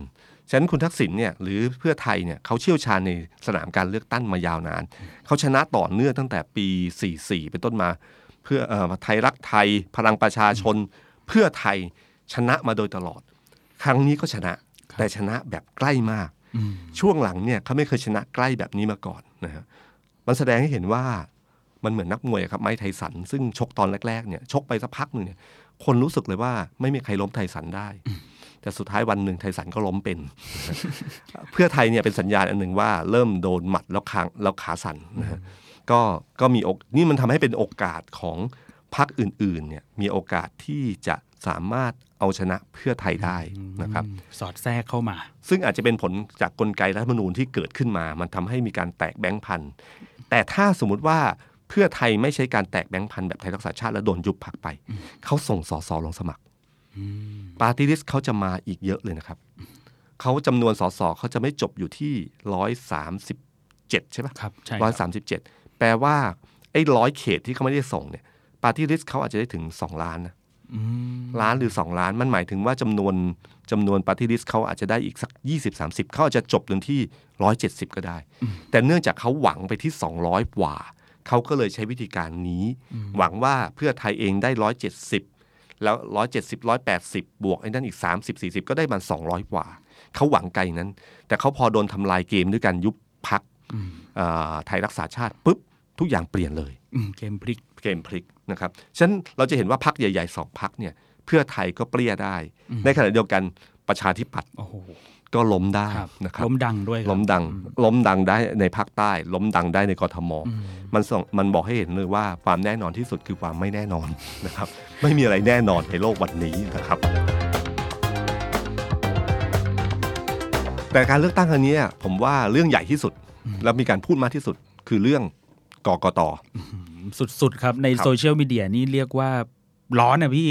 มีแบบแฮชแท็กอะไรเกิดขึ้นเยอะแยะมากในโลกทวิตเตอร์เป็นเรื่องที่น่าสงสัย น่าคลุมเครือ น่าตั้งคำถามมากมาย ถ้าการเลือกตั้งครั้งนี้ เป็นการเลือกตั้งครั้งแรกของเมืองไทย ผมจะไม่ประหลาดใจเท่าไหร่ครับ แต่เนื่องจากการเลือกตั้งครั้งนี้ไม่ใช่ครั้งแรก และมีการเลือกตั้งที่ครั้งก่อนๆที่เอาให้มาเทียบเคียงมาโดยตลอดเนี่ย ทำให้เราเห็นความผิดปกติอย่างมากของการเลือกตั้งครั้งนี้ มันมีคนตั้งข้อสังเกตนี่คำเป็นคำตั้งข้อสังเกตครับมากมายเลยนะครับ คืออย่าลืมนะครับว่ากกตตั้งแต่เริ่มต้น ตั้งแต่เลือกตั้งล่วงหน้า เรื่องแต่อะไรต่างๆ ก็ตามทีเนี่ยอืมภาพมันก็ไม่ค่อยไม่ค่อยไม่ค่อยดูโปร่งใสมากนักอยู่แล้วนะฮะแล้วก็ดูประสิทธิภาพในการจัดการเลือกตั้งล่วงหน้าเอ่อไม่ว่าจะไปที่ต่างประเทศที่มาเลที่คนจำนวนมากแต่มีสามคูหาและเป็นกล่องกระดาษ เรื่องการเลือกตั้งในพื้นที่ที่คนจำนวนต้องโหมากมาย แล้วอยู่ในพื้นที่เดียวอะไรเงี้ยผมผมเราก็เห็นอยู่นะครับ แล้วก็อยู่ดีๆพอถึงการเลือกตั้งครั้งนี้เนี่ย มันน่าตกใจมากนะครับ มันน่าตกใจถึงขนาดที่ว่าตัวเลขต่างๆ ซึ่งมันน่าจะชัดๆ ง่ายอืมๆทำไมมันคลุมเครือ ตัวเลขผู้มีสิทธิ์เลือกตั้งใช่ใช่ก็ไม่ตรงกันทันที ไม่ตรงกันครับพี่ตุ้ม มีความ ประหลาดใจกันอยู่เหมือนกันในหมู่สื่อมวลชน ผมใช้คำนี้ก็ได้ครับ ตัวเลขเนี่ยถูกประกาศออกมา คือในกรุ๊ปกรุ๊ปไลน์คุยกันเลยกรุ๊ปนะไลน์เขาพูดพูดกันแบบตรงในกรุ๊ปไลน์กกตครับครับที่เวลานักข่าวจะคอยเข้าไปสอบถามเรื่องนู้นเรื่องนี้ หรือว่าฝ่ายประชาสัมพันธ์ของกกตก็จะเข้ามาแจ้งว่ามีข้อมูลแบบนี้นะ ปรากฏว่ามีการตั้งคำถามกับกกตในคืนก่อนวันเลือกตั้งหนึ่งวันนะครับพี่ตุ้มก็คือคืน 23พรุ่งนี้ 24 ผมต้องไปใช้สิทธิ์เลือกตั้ง ก็ถามกันว่าสรุปแล้วเนี่ย ผู้มีสิทธิ์เลือกตั้งทั้งประเทศเนี่ยตัวเลขเป็นเท่าไหร่กันแน่อืมเพราะว่ามีการถแถลงก่อนหน้านี้โดยรัฐมนตรีช่วยมหาดไทย ก็ตัวเลขก็ออกมาเป็นตัวเลขหนึ่งหนึ่งปะหลังจากนั้นก็มีตัวเลขมาจากกรมการปกครอง ก็มีอีกตัวเลขหนึ่งอืมหลังจากนั้นมีตัวเลขที่กกตแจ้งไปที่กลุ่มสื่อที่จะใช้ในการคำนวณผลของคะแนนนะครับ เพื่อที่จะเอ่อ รายงานผลกันก็เป็นอีกตัวเลขหนึ่ง แล้วก็มีตัวเลขที่กกตอ้างจากบอร์ดของกกตเองว่าเนี่ยเป็นบอร์ดที่จะใช้รายงานผล ก็คือมีจำนวนประชากรเท่านี้นะจังหวัดนี้ แล้วก็จะมีผู้มาใช้สิทธิ์ในจังหวัดนี้เท่านี้ ปรากฏว่าคำนวณไปคิดไปคิดมา เอ๊ะทำไมมันไม่ตรงกับตัวเลขทั้งสามตัว ดูไปดูมาคือ หายไปหนึ่งจังหวัดครับพี่ตุ้มอ๋อมครับ นี่คือผมว่า บางทีคือถ้าเราบอกว่าตัวเลขประชากรเราพอเข้าใจอืนะมอาจจะมีเด็กเกิดใหม่ขึ้นมาภายในวันนั้นได้นะครับนะครับแต่อันนี้มันเป็นไม่ใช่นะมันผู้ใช้สิทธิ์เลือกตั้งมันรู้อยู่ว่า คนที่มีสิทธิ์ใช้เลือกตั้งคือคนเกิดตั้งแต่วันนี้เป็นต้นไปอะหรือมีคนเสียชีวิตระหว่างทางนะครับในช่วงก็เป็นเจ็ดวันที่ไปได้ผ่านคมารับตัวเลขมันก็เลยลดลงนะมันก็อาจจะเป็นเกิดขึ้นได้นะครับอันนี้ช่วยกกตน่าดูนะคครัรับบอันนี้ผมพูดเล่นนะฮะหรือหรืออย่างเช่นผมงงมากเลยครับไอ้ยเช่นเราเห็นบรรยากาศของการเลือกตั้งอืมทุกคนเห็นอยู่แล้ว ผ่านมาหลายครั้งอืมเห็นบรรยากาศของการเลือกตั้งของแต่ละคูหาเลือกตั้งเนี่ยครับเราก็รู้สึกว่าครั้งนี้เยอะจริงโอ้โห ต่อคิวบางทีแบบ ภาพสุดท้ายครับที่ทีมข่าวเดอะสแตนดาร์ดไปเก็บก่อนปิดลงคะแนนนะครับพี่ตุ้มมีคนพยายามวิ่งๆวิ่งเพื่อที่แล้วจะไปใช้สิทธิ์ให้ทันอืมนี่ความตื่นตัวไงพี่ตุ้มครับมันก็เลยขัดกับความรู้สึกกันนิดใช่นิดนึงแล้วพอประกาศมาปั๊บอืมเราก็นึกว่า จะอย่างน้อยที่สุดแบบ คือเราในใจเราอะในใจผมมันคิดถึง 80อืม แต่ถ้า 75 ก็อาจจะเป็นไปได้อ่าเพราะว่าฐานคนมีสิทธิ์มันเพิ่มขึ้นครับแต่ปรากฏว่าประกาศมา 65เปอร์เซ็นต์ใช่เซอร์ไพรส์มากนะคบัรับตรเสียก็เยอะมากเออหกสิบห้าเปอร์เซ็นมันเป็นไปได้เหรอ หรือว่า อันนี้คิดแบบเข้าข้างกรกตครับเห็นไหมผมผมช่วยกรกตตลอดครับ65%อาจจะหมายถึงว่าการนับคะแนนเสียงได้90%แล้วได้65%ถ้านับครบร้อยอีก10ก็อาจจะเป็น75เอามาบวก10หรือเปล่านะครับ แต่ถ้าใช่ ก็บอกเลยนะครับว่ากรกตไม่ควรให้สัมภาษณ์แบบนั้นอืมเพราะทุกคนนะวันนี้แล้วก็ประธานกรกตก็หายตัวไปตั้งตั้งแต่ไม่รู้ไปหาเครื่องคิดเลขหรือเปล่านะคือนับตั้งแต่วันที่หาเครื่องคิดเลขไม่เจอเนี่ยครับวันนี้ก็ยังไม่เจอเลยนะครับอืมเลยก็ไม่รู้ว่าตัวเลขมันขยับหรือเปล่า ประธานกรกตเป็นคนที่สำคัญที่สุดเพราะพูดมาเนี่ยคือใช่คือเหมือนกับคนพูดคนสุดท้ายอืมที่น่าเชื่อถือที่สุดเพราะมอง65เปอร์เซ็นคนก็งงว่ามันเกิดอะไรขึ้นจริงเหรอ65เปอร์เซ็นที่สำคัญที่สุดก็คือว่า การบอกจำนวนผู้ใช้สิทธิ์เนี่ยใช้เวลานานมาก ซึ่งโอ้ตามปกติเนี่ยมันเป็นเรื่องที่ง่ายที่สุดในยุคแบบอนาล็อกเลยนะครับครับก็คือว่าก็มาใช้สิทธิ์แต่ละจังหวัดเขตละเขตเท่าไหร่ปุ๊บมันมีฐานอยู่แล้วว่า ผู้มีสิทธิ์อืมเท่าไหร่ อันนี้เป็นตัวตายใช่วางไว้ใช่ครับจากนั้นพอมาใช้สิทธิ์ก็มากรอกกรอกกรอกรวมกัน ใช้เครื่องคิดเลขหรือใช้มือจด ผมว่ามันสามารถบอกได้ว่ามีกี่เปอร์เซ็นต์กี่คนครับแต่ปันวันนี้ยังไม่รู้จำนวนเลยใช่ไหมยังไม่รู้เลยครับพี่ตุ้มเป็นตัวเลขเป็นใช่คนจำนวนคนยังไม่รู้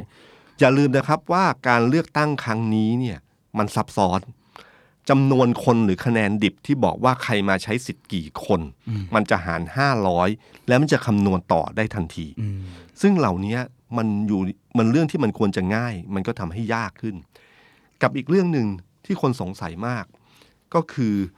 ข้อมูลคะแนนอืมระบบข้อมูลคะแนนที่กกตที่จะมาเชื่อมกับสื่อเอ่อ ปรากฏครับว่าแป๊บเดียวล่มล่มล่มล่มล่มโอ้โหหลายรอบสมากแตนดาร์ดที่อุตส่าห์ดีไซน์ไว้อย่างดีเอ่อเว็บต่างๆ ดีไซน์ใช้งบครับดีไซน์อย่างดีล่มทลายภายในพริบตาเดียวเพราะข้อมูลดิบมันไม่เข้ามาคำถามก็คือว่า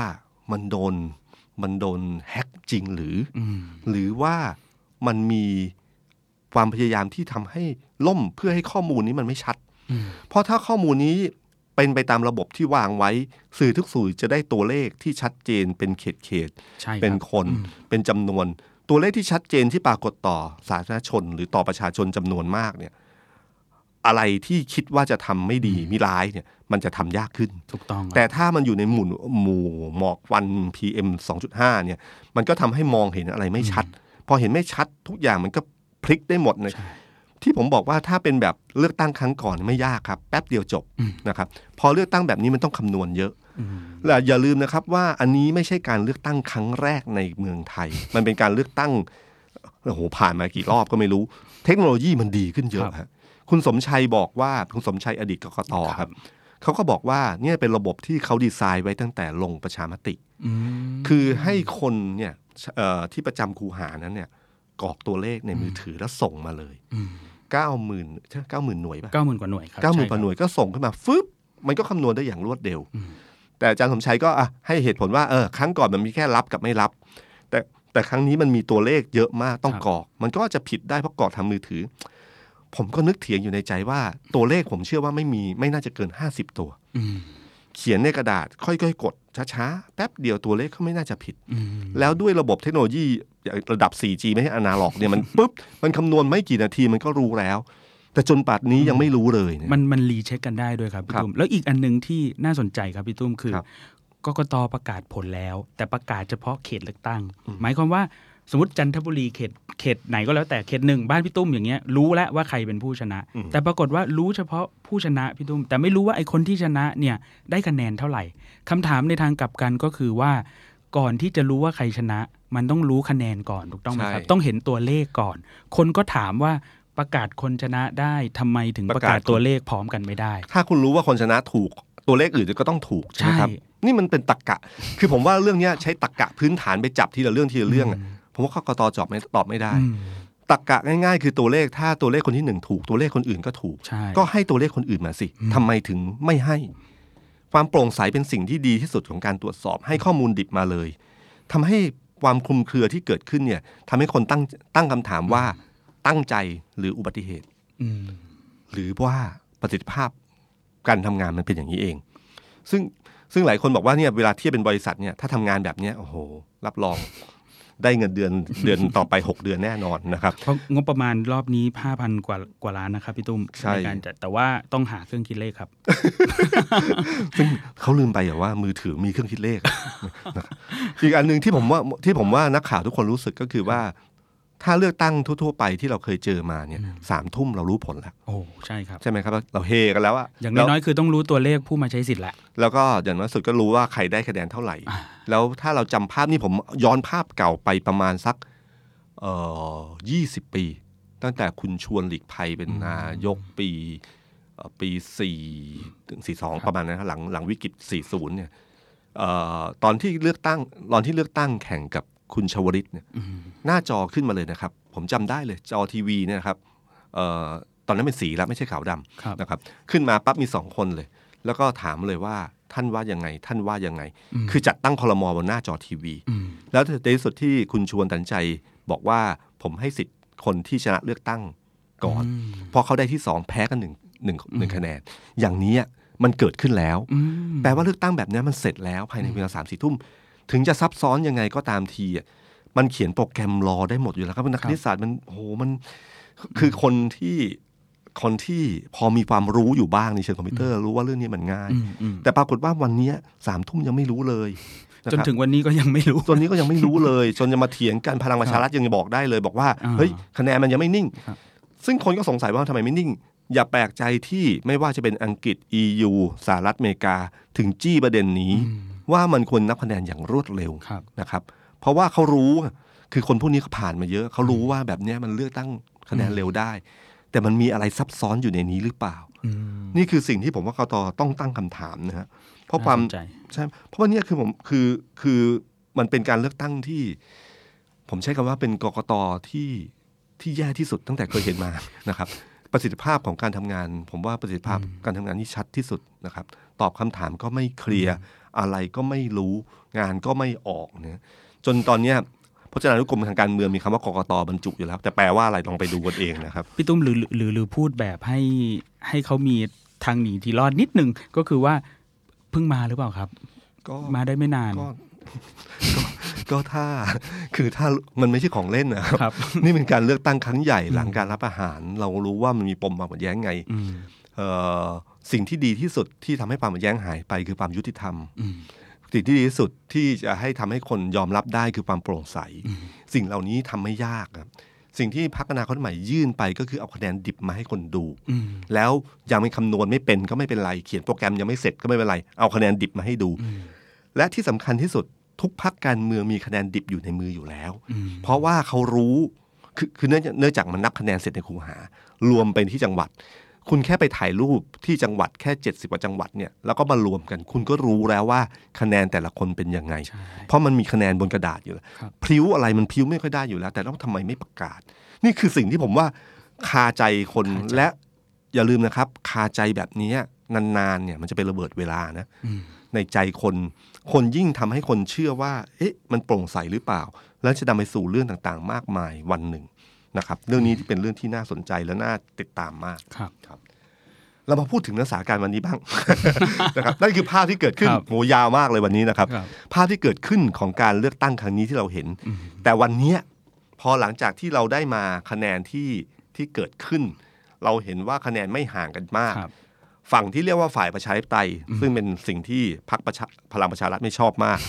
คือฝั่งกลุ่มนี้แล้วกันกลุ่มพรรคเพื่อไทยเนี่ย ครับค่อนข้างจับมือกันเหนียวมาก ที่จะต่อต้านการสืบทอดอำนาจของพลเอกประยุทธ์จันทร์โอชา ไม่สนับสนุนพลเอกประยุทธ์เป็นนายกรัฐมนตรีอย่างแน่นอนครับกลุ่มนี้จับมือแน่นมากตั้งแต่ก่อนการเลือกตั้งอืมเป็นการจับมือแน่นที่สุดตั้งแต่ผมเห็นในการเลือกตั้งมา คือการเลือกตั้งทุกครั้งเนี่ยตามติมจะมีฝ่ายรัฐบาลฝ่ายค้านครับยุบสภาเสร็จพักรัฐบาลก็จะจับมือกันเหมือนเดิม ส่วนใหญ่จะคิดกันอย่างนั้น ใครชนะในก้อนนี้ก็เป็นนายกอืมแต่สุดท้ายแล้วมันก็สะบัดกันออก ทุกทีหลังการเลือกตั้งนะครับ หลังจากผลการเลือกตั้งออกมา แต่ครั้งนี้เป็นครั้งแรกที่เห็นชัดเจนว่าจับมือกันแน่นมาก จนถึงวันหลังเลือกตั้ง จับมือร่วมกันพักเดิมก็ยังคงอยู่อืมยกเว้นคุณมิ่งขวัญที่ไม่ไป แต่ส่งแต่ส่งข้อความไปว่าครับว่าโอเคกับฝั่งนี้แล้วก็ คิดว่าคงไม่น่าจะไม่น่าจะเปกลี่ยนล้าจุดเปลี่ยนยืนกล้าเปลี่ยนเท่าไหร่นะครับ เพราะถ้าเปลี่ยนนี่ก็อาจจะเป็นคุณมิ่งฝันฝันใจวัยรุ่นลุงเยอะมิ่งนะลุงมิ่งนะครับ กระแสโซเชียลแรงนะครับครับ ก็หลังจากพอวันนี้เสร็จเรียบร้อยเนี่ยทางทางการที่พักเพื่อไทยแล้วก็พักอนาคตใหม่และพักอื่นๆเนี่ยยึดจำนวน 255 ใช่ไหมสองร้อยห้าสิบหกครับ256บวกบวกอีกหนึ่งสสมีมีมีพักอีกพักหนึ่งเข้ามาที่ได้ก็คือปฏิริษีเพิ่มขึ้นครับพักอ่าพลังปวงชนไทยครับอืมก็เนี่ยครับ 256 การนี่เป็นยุทธศาสตร์นะครับ หัวใจสำคัญก็คือการยึด 251 ให้ได้ก่อน คือเปิดสองรึ่สภา เกินกึ่งหนึ่งไว้ก่อนครับเพราะถ้าเกินกึ่งหนึ่งปั๊บอำนาจต่อรองจะอยู่ที่ฝั่งนี้ทันทีอืมแต่ถ้าสมมติยังคุมสภาพ 251 ไม่ได้เนี่ยนะครับพักอื่นๆ จะต่อรองได้เยอะ อย่างเช่น ที่เขาพูดถึงพักภูมิใจไทยอืมที่ต่อรองเรื่องตำแหน่งนายกรัฐมนตรีครับเพราะจำนวนสส256 เนี่ย ในในสภานี่ถือว่าปิ่มน้ำมากครับปิ่มน้ำมากก็คือหมายถึงว่ามีโอกาสที่แบบเข้าห้องน้ำแทบไม่ได้เลยโหวตปั๊บมีสิทธิ์ล้มได้ห้าม เสียงที่ลาดีที่สุดเสียงที่ดีที่สุดคือ 280 280เอ่อ280 อีกฝั่งหนึ่ง220 ใช่ไหมครับ ห่างกัน 60เนี่ยมันมันเยอะพอสมควร หรือถ้าดีกว่านั้นก็ไป 300 ดีกว่านั้นก็ไปอีกได้อีกนะครับ แม้ว่าต้องแบ่งโควต้ารัฐมนตรีเยอะขึ้นก็ตามทีครับเสถียรภาพในรัฐสภาเอ่อในสภาผู้แทนเป็นเรื่องที่สำคัญฉะนั้นการที่พรรคเพื่อไทยเริ่มเล่นเกมนี้ก่อนเนี่ย ถือว่าเก่ามาก พอเล่น 251 ก่อน และอำนาจต่อรองอยู่ที่เขาละถ้าช้า ถ้าการเมืองครั้งนี้เป็นการเมืองแบบปกติครับมีการยุบสภาธรรมดาแล้วเรื่องการจัดตั้งรัฐบาลจบแล้วครับอืมเพราะตั้งแต่พอได้251ปั๊บพักอื่นๆ จะโดดเข้ามาเจรจา ไม่ว่าจะเป็นภูมิใจไทยชาติไทยชาติพัฒนา ทุกพักจะโดดเข้ามาเจรจานะครับยกเว้นประชาธิปัตย์ที่เขาไม่เอาเพื่อไทยอยู่แล้วเนี่ยสามพักเนี้ยจะวิ่งแข่งกันมาเลย ถ้าวิ่งแข่งช้าก็จะได้กระทรวงที่เล็กลง อืมอำนาจต่อรองอยู่ที่เร็วช้าครับเร็วช้านี่คืออำนาจต่อรองนะครับ บางวันบางจังหวะเนี่ยเร็วดี บางจังหวะอย่างเช่น คุณต้องการมีอยู่สองสี่เก้าแล้วคุณต้องการมีพักผมมีสองเสียงสองเสียงนี่ถ้าในภาษาเขาเรียกว่าเศษตังค์มีราคาเศษตังค์แพง คือจำนวนเสียงที่น้อยแต่บวกแล้วมันได้ชนะเนี่ยอืมคุณเผลอๆคุณได้กระทรวงใหญ่ครับนี่คือการต่อรองทางการเมืเป็อนงตัวแปรที่สำคัญ ใช่ครับ แต่ถ้าวันในที่คุณได้สองห้าหนึ่งเมื่อไหร่ คนที่มาช้าจะอำนาจต่อรองต่อให้คุณมีเสียงเยอะก็ตามทีอำนาจต่อรองคุณจะลดลงทันที ตามการเข้ามาช้าจะมีจะเสียเปรียบ ช้ากับเร็วนี่บางจังหวะมันไม่เหมือนกันนะครับฉะนั้นเรื่องเนี้ยเป็นเรื่องที่พอเขาใช้ยุทธศาสตร์นี้ปุ๊บขึ้นมาเนี่ย แต่ตราบใดที่กรตยังไม่ยังไม่แถลงทั้งหมดมันก็ยังเป็นความคลุมเครืออยู่บ้าง อีกฝั่งหนึ่งก็สามารถที่จะตั้งหลักได้โดยเฉพาะที่เสียงมันห่างกันแค่นี้นะครับ แค่หกแต้มเนี่ยเอ่อ ไปกลับก็สิบสองนะครับพอถ้าอีกคนหนึ่งสองห้าหกอีกหนึ่งก็ต้องประมาณสองสี่สองสี่สี่สองประมาณสี่สี่ใช่ไหมครับ ก็ห่างกันประมาณประมาณยี่สิบสิบสองสิบสองอืมสิบสองคะแนน ซึ่งถ้าดึงอีกฝั่งหนึ่งมาได้หกปุ๊บก็จบแล้วนะครับฉะนั้นพรรคพลังพลังประชารัฐเนี่ยก็เลยจะจะตั้งหลักที่จะสู้เหมือนกัน จริง ๆ ที่ตอนแรกที่พรรคพลังประชารัฐพูดถึงว่าเขาก็ได้ที่หนึ่งเหมือนกัน แต่เป็นจำนวนอืม ป๊อป popular ปูล่าคือจำนวนเอ่อเสียงของคนที่เลือกเขาเนี่ยครับเยอะกว่า แต่จำนวนสสเพื่อไทยเยอะกว่าครับซึ่งจริง ๆ มันเป็นเรื่องปกติเป็นเรื่องที่รัฐศาสตร์ธรรมดานะว่าครับการเลือกตั้งเขาใช้เสียงใครยกมืออเขาต้องถือไอ้ตรงนั้นให้เป็นเสียงข้างมากครับอันนี้มันจริง ๆ มันง่าย แต่โอเคก็มีตรกกะนิดนึงที่มารองรับว่าเราก็เป็นอันดับหนึ่งเหมือนกันอืมแต่จริง ๆ มันไม่มันไม่ต้องไปอ้างข้อนั้นหรอกครับ เพราะก่อนเลือกตั้งถ้าคุณจำได้เอ่ออาจารย์อุตตมะใช่ไหมครับคุณอุตตมะเนี่ยหัวหน้าหัวหน้าพักพลังพลังประชารัฐก็บอกแล้วประกาศตั้งแต่เริ่มต้นว่า ไม่จำเป็นต้องพักที่ได้ที่หนึ่งใครรวบรวมเสียงได้เยอะกว่า ก็ได้เป็นรัฐบาลอืมเข้าไปไพ่ใบนั้นแล้วอะฉันไม่ต้องอ้างแล้วที่หนึ่งเพราะเขาประกาศท่าทีมาตั้งแต่ก่อนการเลือกตั้งแล้ว เสียงที่ว่านั่นก็คือเสียงที่นั่งในสสจำนวนใช่สครัสบของแต่ละพรรคอืมใช่ครับฉะนันพอเอ่อฉะนันพอเกมเป็นอย่างนี้ว่าอีกฝั่งหนึ่งยัดสองห้าหนึ่งได้เนี่ยนะครับ อีกฝั่งหนึ่งเนี่ย จะต้องคิดว่าจะทำยังไง ด้านหนึ่งพรรคพลังประชารัฐใช้วิธีการก็คือว่าสมมติว่าดูดอะไรไม่ได้เลย ก็ดึงใช้วิธีการใช้เสียงข้างน้อยที่มีอยู่ ใช้ตามกติกาของรัฐธรรมนูญ คือบวก 250 สว ที่คนแต่งตั้งคือพลเอกประยุทธ์จันทร์โอชา หัวหน้าคอสช หรือแคนดิเดตนายกของพรรคพลังประชารัฐ คุณเห็นวนเวียนนี่ปั๊บคุณก็รู้ทันทีว่าครับเอ่อแล้วก็พลเอกประวิตยก็ย้ำแล้วว่าคุมถ้าได้ตั้งได้ก็ต้องคุมได้นะครับ ก็ 250 สว บวกกับกลุ่มนี้ มันก็ 500 ละอืมเกือบ 500 ละ ชนะขาดลอยอะอืมเพราะถ้าเขาต้องการแค่ 376 ครับครับหรือเพื่อจริเพื่องๆจะเอาเก้าอี้นายก จริง ๆ ไม่ต้องใช้ตัวเลข 376 แต่ต้องการแค่ชนะกันเกินกึ่งหนึ่งของในในครับรัฐสภาเท่านั้ครันบเองนะครับฉะนั้นถ้าสมมติว่าเขาใช้วิธีการนี้ชิงธงนายกเนี่ย ก็จริง ๆ ก็ไม่ใช่เรื่องแปลกอะไรนัก เพราะว่า ถ้ารัฐประหารยังทำได้ เรื่องแค่นี้ก็ไม่ใช่เรื่องยาก มันเป็นเรื่องครับเรื่องใหญ่กว่านั้นยังทำมาแล้วเลย เรื่องแบบนี้ชิงธงแค่นี้ตามกติกาที่มีอยู่ในรัฐธรรมนูญก่อน แต่ด้วยตัวเลขที่ต่ำกว่า 251 เนี่ยไม่สามารถจะอยู่ในสภาผู้แทนได้อ่ามีปัญหาในการเพราะทำงาน พอแถลงนโยบายต่างๆ เจอเรื่องงบประมาณเรื่องอะไรต่างก็เรียบร้อยแล้วครับ เพราะโหวตทีไร เพราะวุฒิเนี่ยไม่มีส่วนเกี่ยวข้องเลยครับ มาโหวตนายกแล้วก็เดินไปเลยนะครับ ในห้องก็จะเหลือในห้องของแค่ผู้แทนราษฎรในการโหวตหรือยัตติต่างๆ ฉะนั้นถ้าสมมติจะให้อยู่ให้ได้ก็คือว่าชิงธงนายกก่อน นี่ก็คือเกมเก่าที่เคยพูดกัน ชิงธงนายกให้ได้ก่อน จากนั้นค่อยฟอร์มคลมอและใช้พลังแห่งความเป็นนายกและรัฐบาลเนี่ยดูดสอสอจากพรรคอื่น ด้วยรูปแบบไหนก็ตามทีนะฮะดูดภาคสองดูดภาคสองเกิดขึ้น หรือจะดึงพักบางพักที่สะบัดออกมาจากเอ่อสัตยาบันทั้งหลายเนะฮะออกมาที่คุณวิษณุเคยบอกพูดวันนี้บอกว่าครับสัตยาบันในเชิงการเมืองสัตยาบันไม่ได้มีความหมายนะฮะ พักชาติพัฒนาก็เคยฉีกสัตยาบันไปดื้อๆเซ็นไปเสร็จปั๊บก็โดดเข้าร่วมพักอีกพักหนึ่งได้นะครับ แล้วนี่คือตำนานแบบงูเห่าภาคใหม่ที่จะเกิดขึ้น ที่เรามีโอกาสจะเกิดขึ้นได้มากมาย โดยเฉพาะเสียงปิ่มน้ำงูเห่าครั้งแรกเนี่ยนะฮะเกิดขึ้นตอนประมาณปีปลายปี 40 หลังจากวิกฤตค่าเงินบาทพลเอกชวลิตยงใจยุทธลาออกปุ๊บพลเอกประยุทธ์ลาออก แต่เขากะว่าใช้คอรมอชุดเดิม คือรัฐพักร่วมรัฐบาลชุดเดิมเนี่ยเป็นรัฐบาลต่อ โดยให้พลเอกชาติชายชุนวันเป็นนายกรัฐมนตรีพลเอกชาติชายคือหัวหน้าพรรคชาติพัฒนา ปรากฏว่ามีสองสามพักเนี่ยโดดกลับมาอยู่ฝั่งฝ่ายค้านคือคุณชวนหลีกภัยพักประชาธิปัตย์ตอนนั้นนะพักร่วมรัฐบาลยังไงก็เยอะกว่าก็คือมีอยู่สองเก้ามีหนึ่งเก้าเจ็ดส่วนพักประชาธิปัตย์เนี่ยรวมกับพักอื่นๆที่เปลี่ยนขั้วมาคือกิจสังคมเสรีธรรมเนี่ยได้หนึ่งเก้าหกห่างกันหนึ่งเสียง แต่อีกฝั่งหนึ่งเยอะกว่า ตอนอีกเขากะว่าไอ้ฝั่งที่เป็นรัฐบาลกะว่าเดี๋ยวก็ไปเจรจากับฝั่งนี้ได้ ฝั่งนู้นเนี่ยจะเจรจากับฝั่งฝ่ายรัฐบาลเดิมเนี่ย ดึงเท่าไหร่ก็ดึงไม่มา ก็นำไปสู่เรื่องกลยุทธ์ยูงูเห่า คือคุณสนเอ่อพลพลตรีสนั่นขจรประสาทนะซึ่งเป็นอดีตเลขาธิการพักประชาธิปัตย์ในยุคนั้น ก็เดินเกมไปคุยกับกลุ่มคุณวัฒนา ซึ่งอยู่ในพักของคุณสมัครสุนทรเวชโอ้ตำนานงูเห่าตำนานงูเห่านี่เลยครับ ดึงมา 13 คนมาเสริมปุ๊บได้เก้าอี้รัฐมนตรี อย่างว่านะครับ มาช้าแบบนี้แพงนะครับ ก็ก็ได้เก้าอี้รัฐมนตรีใหญ่ ๆ ไปไปอยู่ แล้วก็สุดท้ายก็ไปเป็นตำนานคำว่างูเห่า เพราะว่าตอนกลุ่มตอนเลือกตั้งครั้งนั้นเนี่ยกลุ่มคุณวัฒนาเนี่ย ลงพักไหนไม่มีใครเอา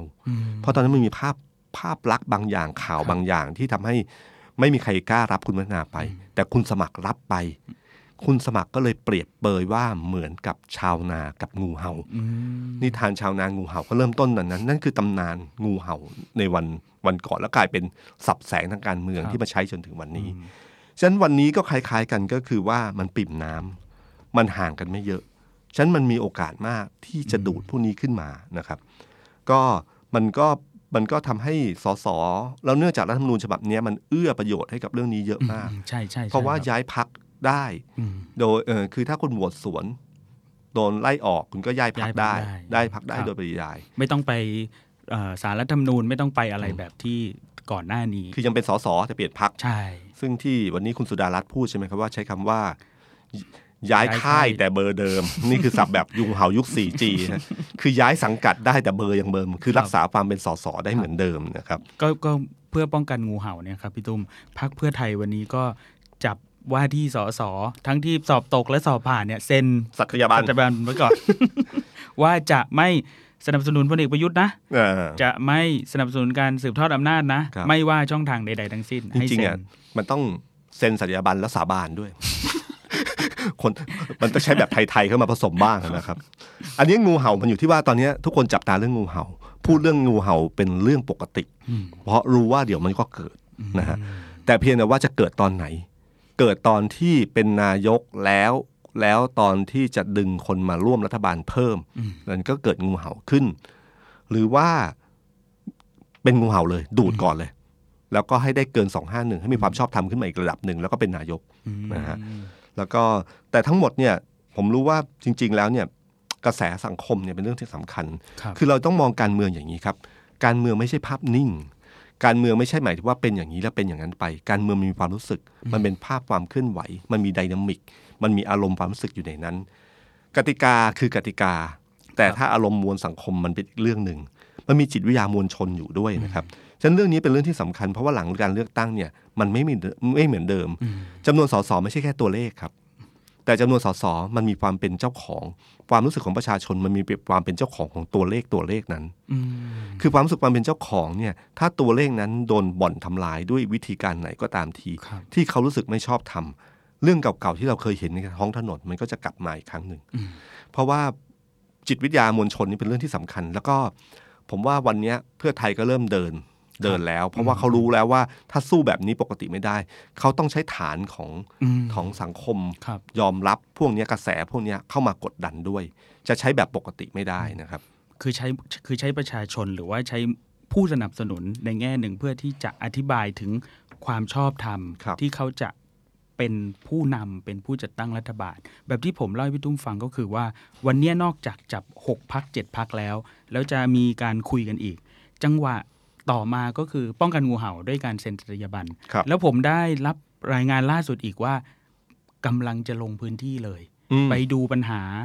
ไปเหมือนกับ action เลยเหมือนว่าว่าตัวเองเป็นรัฐบาลแล้วใช่จะส่งคนลงไปเลย ส่งคนลงไปดูว่าเอ้าฝุ่นที่เชียงใหม่เป็นงี้อ๋ออะคุณชาติชาติไปดูหน่อยสิเรื่องนี้เป็นงี้ทำเหมือนกับว่าพร้อมที่จะทำงานแล้วในอืมในฐานะ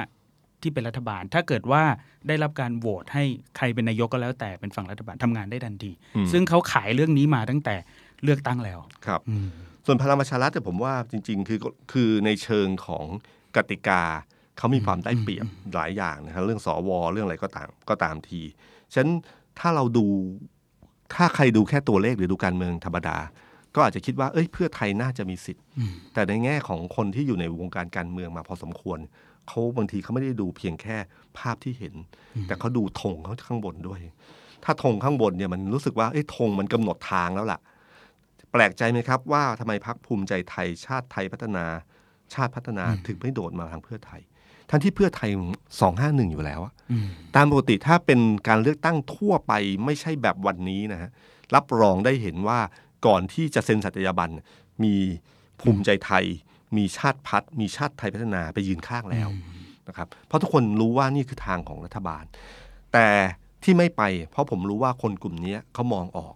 ว่าทางเดินของพรรคเพื่อไทยโคตรขรุขระเลยนะครับเต็มไปด้วยหลุมเป็นบ่อเต็มไปหมด ทางทางนี้แม้มันจะฝืนๆนิดนึง แต่มันก็ราบลื่นแน่นอน ฉลุยแน่นอน ปูด้วยกลีบกุหลาบแน่นอน เราเห็นทางทุกอย่าง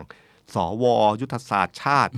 กลไกของกองทัพกลไกอะไรต่างๆที่มีทั้งหมดเนี่ยเราเห็นหมดแล้ว ว่าทางเนี้ยสะดวกมากกว่าฉะนั้นพรรคกลุ่มเนี้ยเขาถึง นิ่งอยู่ แต่เขาสังเกตไหมครับเขาไม่ได้ไปนั่งข้างพรรคพลังพลังประชารัฐ แล้วเซ็นสัตยาบันว่าสนับสนุน เพราะพรรคพวกนี้เขา footwork ก่อนอยู่แล้ว แต่เขาไม่มาทางพักเพื่อไทย เพราะเขาเขาพอมองเห็นว่าธงมันเป็นยังไงบ้าง คนกลุ่มนี้เขาเขาเขาเชี่ยวชาญการเมืองพอสมควรเขารู้ว่าอะไรคืออะไรนะครับ นี่คือสิ่งหนึ่งที่ผมว่าคนที่อาจจะไม่ไม่ได้เจอการเลือกตั้งในอ ที่ผ่านมาอาจจะไม่ค่อยเข้าใจว่าทำไมกลุ่มนี้ถึงนิ่ง ๆ อยู่นะครับไม่แสดงตัวหรือว่าไม่พยไม่ยังไม่พูดนะครับหครับรือตอนนี้คือสื่อมวลชนก็ไล่ถาม พยายามจะตามหาว่าใช่คุณอนุทินอยู่ไหน ไปอยู่อย่างไร เหมือนกับวันนี้ที่คุณมิ่งขวัญยังไม่ชัดเจน ก็พยายามตามหากันอยู่อะไรอย่างเงี้ยครับครับผมชอบที่ที่สุดคือคุณสมศักดิ์เทพสุทินเขาก็บอกว่าการใช้เอ่อการชิงการตั้งรัฐบาลครั้งเนี้ยมันจะเป็นการสู้กันแบบแบบคะแนนมันใกล้เคียงกันมาก แล้วแกใช้คำว่าบางทีต้องพึ่งสิ่งศักดิ์สิทธิ์โอ้ผมว่านี่คือความคมคายเป็นวาทะแห่งปีของผมเลย ต้องพึ่งสิ่งศักดิ์สิทธิ์ผมไม่รู้ว่าสิ่งศักดิ์สิทธิ์ของคุณสมศักดิ์หมายความว่ายังไง แต่ผมรู้ว่าในการเมืองไทยอะเรื่องนี้แบบนี้มีอยู่จริงนะครับฉะนั้นคุณสมศักดิ์มองประเด็นนี้ออกเลยว่าสักพักหนึ่งอะมันก็จะมีวิธีการ การที่การที่พักเศรษฐกิจใหม่ ยังไม่เข้ามาร่วมอันนี้ทั้งมันก็เนี่ยคืออันหนึ่งที่น่าจับตามองนะฮะ เพราะว่าอย่าลืมนะครับไม่ใช่หัวหน้าพักเฉยๆนะครับ คนบางเอ่อในบางพักเนี่ยบางคนที่เข้ามาเนี่ยมันไม่ใช่มันไม่ใช่เนื้อแท้เหมือนกับเพื่อไทยประชาธิปัตย์อะไรต่างๆ ที่มันมีอยู่ แต่มันหมายถึงว่าคนกลุ่มใหม่ที่เข้ามา บางทีไม่รู้จักด้วยว่าเป็นใคร แล้วคนกลุ่มเหล่านั้นนะครับมีโอกาสที่จะสะบัดออกได้ตลอดเวลา ไม่ใช่คุณเสรีพิสุทธิ์จะคุม 12 เสียงได้แน่หรือเปล่า คุณมิ่งขวัญจะคุม 5 เสียงนั้นได้แน่หรือเปล่า พวกนี้แหละครับที่บางทีอะมันมีโอกาสบ้างมากที่จะสะบัดออกได้นะครับเป็นเรื่องที่ต้องจับตามองกันต่อไป แต่ทั้งหมดทั้งมวลที่เกิดขึ้นทั้งหมดเนี่ยเอออีกอันหนึ่งก่อนจะถึงเรื่องนั้น คืออีกอันหนึงให้จับตามองพรรคประชาธิปัตย์อืมอืมอืมผมว่าพรรคประชาธิปัตย์เนี่ยครับวันเนี้ยเป็นวันที่ที่เนื่องจากพอคุณพิสิทธิ์ลาออกเนี่ยครับเขาต้องแต่งตั้งหัวหน้าพรรคคนใหม่ ซึ่งตรงเนี้ยกระบวนการนี้ก็ต้องใช้เวลา และเวลาแพ้สงครามเนี่ยนะครับ สิ่งแรกที่เกิดขึ้นอยู่เสมอคือกองทัพมันจะรวนเล การการโจมพูดให้สัมภาษณ์โจมตีกันไปโจมตีกันมาตอนเนี้ยหนักมาก คือภายในพักนี่ร้าวมากนะครับ ผมไม่รู้โยนกันปโยนกันมามคือเรายังไม่รู้เลยว่าท่าทีหลังจากที่ประสานรอยร้าวได้หมดแล้วได้หัวหน้าพักประชุมกรรมการพักและสสท่าทีของพรรคประชาธิปัตย์จะเป็นอย่างไร จะเข้าร่วมคือแน่นอนที่สุดผมเชื่อว่าไม่เข้าร่วมพรรคเพื่อไทย เขาเป็นน้ำกับน้ำมันมาก เขาน่าจะร่วมกับพรรคพลังประชารัฐหรือเปล่าครับหรือว่าเขาเลือกทางใหม่ อย่าลืมนะครับว่าทุกพรรคการเมืองเวลาเคลื่อนนี่ไม่ใช่คุณเคลื่อนคนเดียวทุกคนเคลื่อนหมด ประชาธิปัตย์มีโอกาสไหมที่เขาจะเลือกทางมาทางใหม่ เขาจะเลือกสิ่งที่เขาคุ้นเคยที่สุดอาชีพที่เขาคุ้นเคยที่สุด นั่นคือการเป็นฝ่ายค้าน คิดว่าการเป็นฝ่ายค้านคือการกอบกู้พระประชาธิปัตย์ขึ้นมา หรือเขาคิดว่าจะร่วมรัฐบาล และใช้อำนาจรัฐที่มีอยู่ในความเป็นรัฐบาลเนี่ยสร้างสิ่งต่างๆ เพื่อสร้างคะแนนเสียงขึ้นมา ในจำนวนเพียงแค่ 50 กว่าเสียงในการเข้าไปร่วมรัฐบาล อะไร คือทิศทางที่ประชาธิปัตย์เลือก บางทีเราอาจจะเรื่องเจอเรื่องเซอร์ไพรส์ก็ได้นะครับ ประชาธิปัตย์อาจจะตัดสินใจว่าเขางดออกเสียงอืมแล้วเขาพร้อมเป็นฝ่ายฝ่ายค้าค้านนแล้วก็สามารถจะบอกได้ว่าเขายึดหลักประชาธิปไตยครับคือคุณ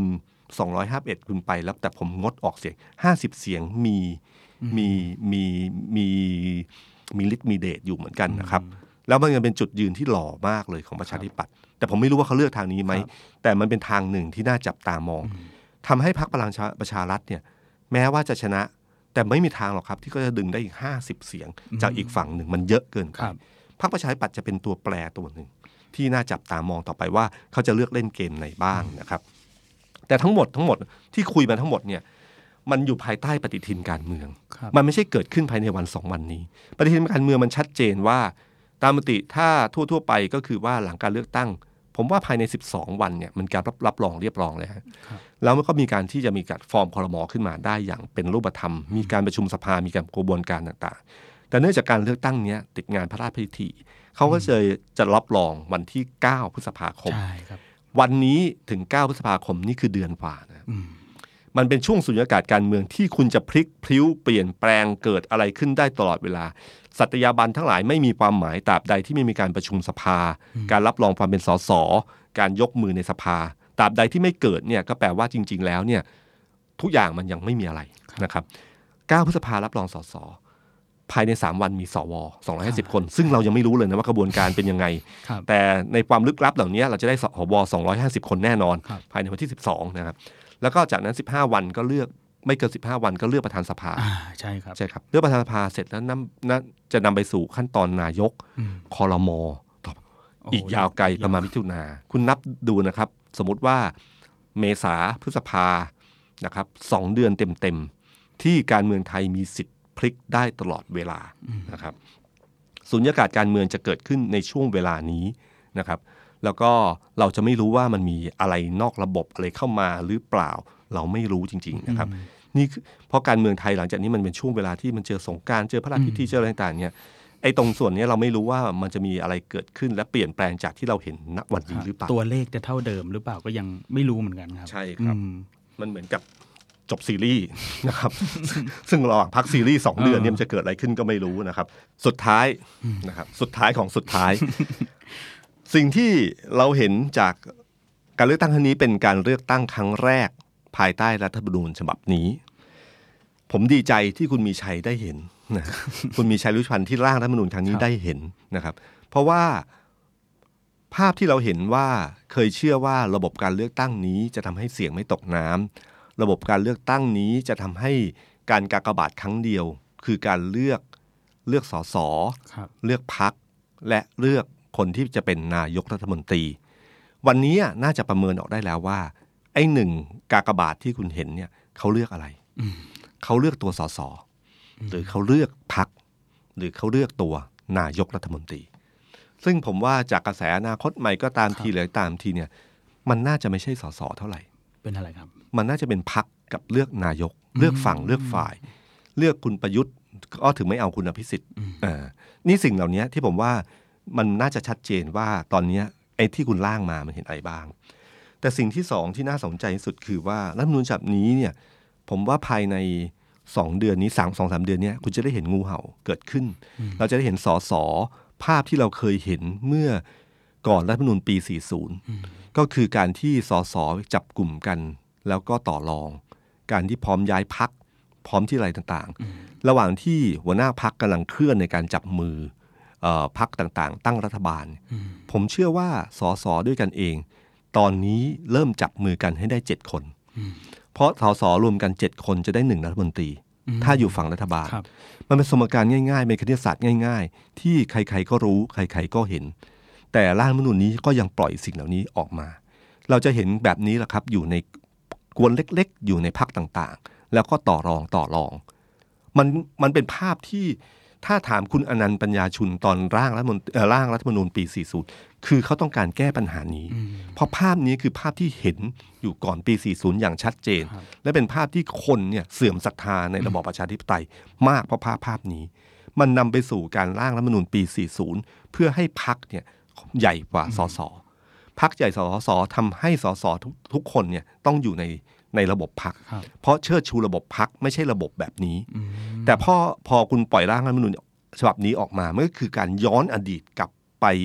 20กว่าปีเกับ 30 ปีอืมเราเคยปะผูกไอ้ตรงนี้มาเรียบร้อยแล้ว วันนี้กลับขึ้นมาอีกครั้งหนึ่ง เราได้เห็นแน่นอนครับ เรื่องสตำนานงูเห่าเรื่องงูเห่าเนี่ยเกิดขึ้นอย่างแน่นอนครับฉะนั้นผมว่าภาพที่เราเห็นเนี่ยที่ผมบอกว่าเอ่ออีกอันหนึ่งที่ที่อาจจะไม่ใช่เรื่องของคุณมีชัยครับแต่เป็นเรื่องของเออทนายวันชัยนะครับอ๋อทนายทนายวันชัยครับที่เป็นภูมิใจการเสนอสวครับ250 คนขึ้นมา ต้องให้ความเป็นธรรมกับคุณมีเอ่อมีชัยว่าเขาไม่ได้คิดเรื่องนี้ขึ้นมานะครับ การคิดว่าสว250 คนแล้วปรบมือสิปรบมือให้ผมสิครับนะครับ แล้วก็ชื่นชมว่านี่คือประดิษฐ์เอ่อเป็นสิ่งประดิษฐ์ที่ดีที่สุดในอันหนึ่งของร่างรัฐธรรมนูญแล้วก็ลงประชามติด้วยคำที่คลุมเครือครับ ปรากฏวันนี้จะเกิดขึ้นแล้วครับ มันจะกลายเป็นเชื้อไฟอันหนึ่งของสังคมไทย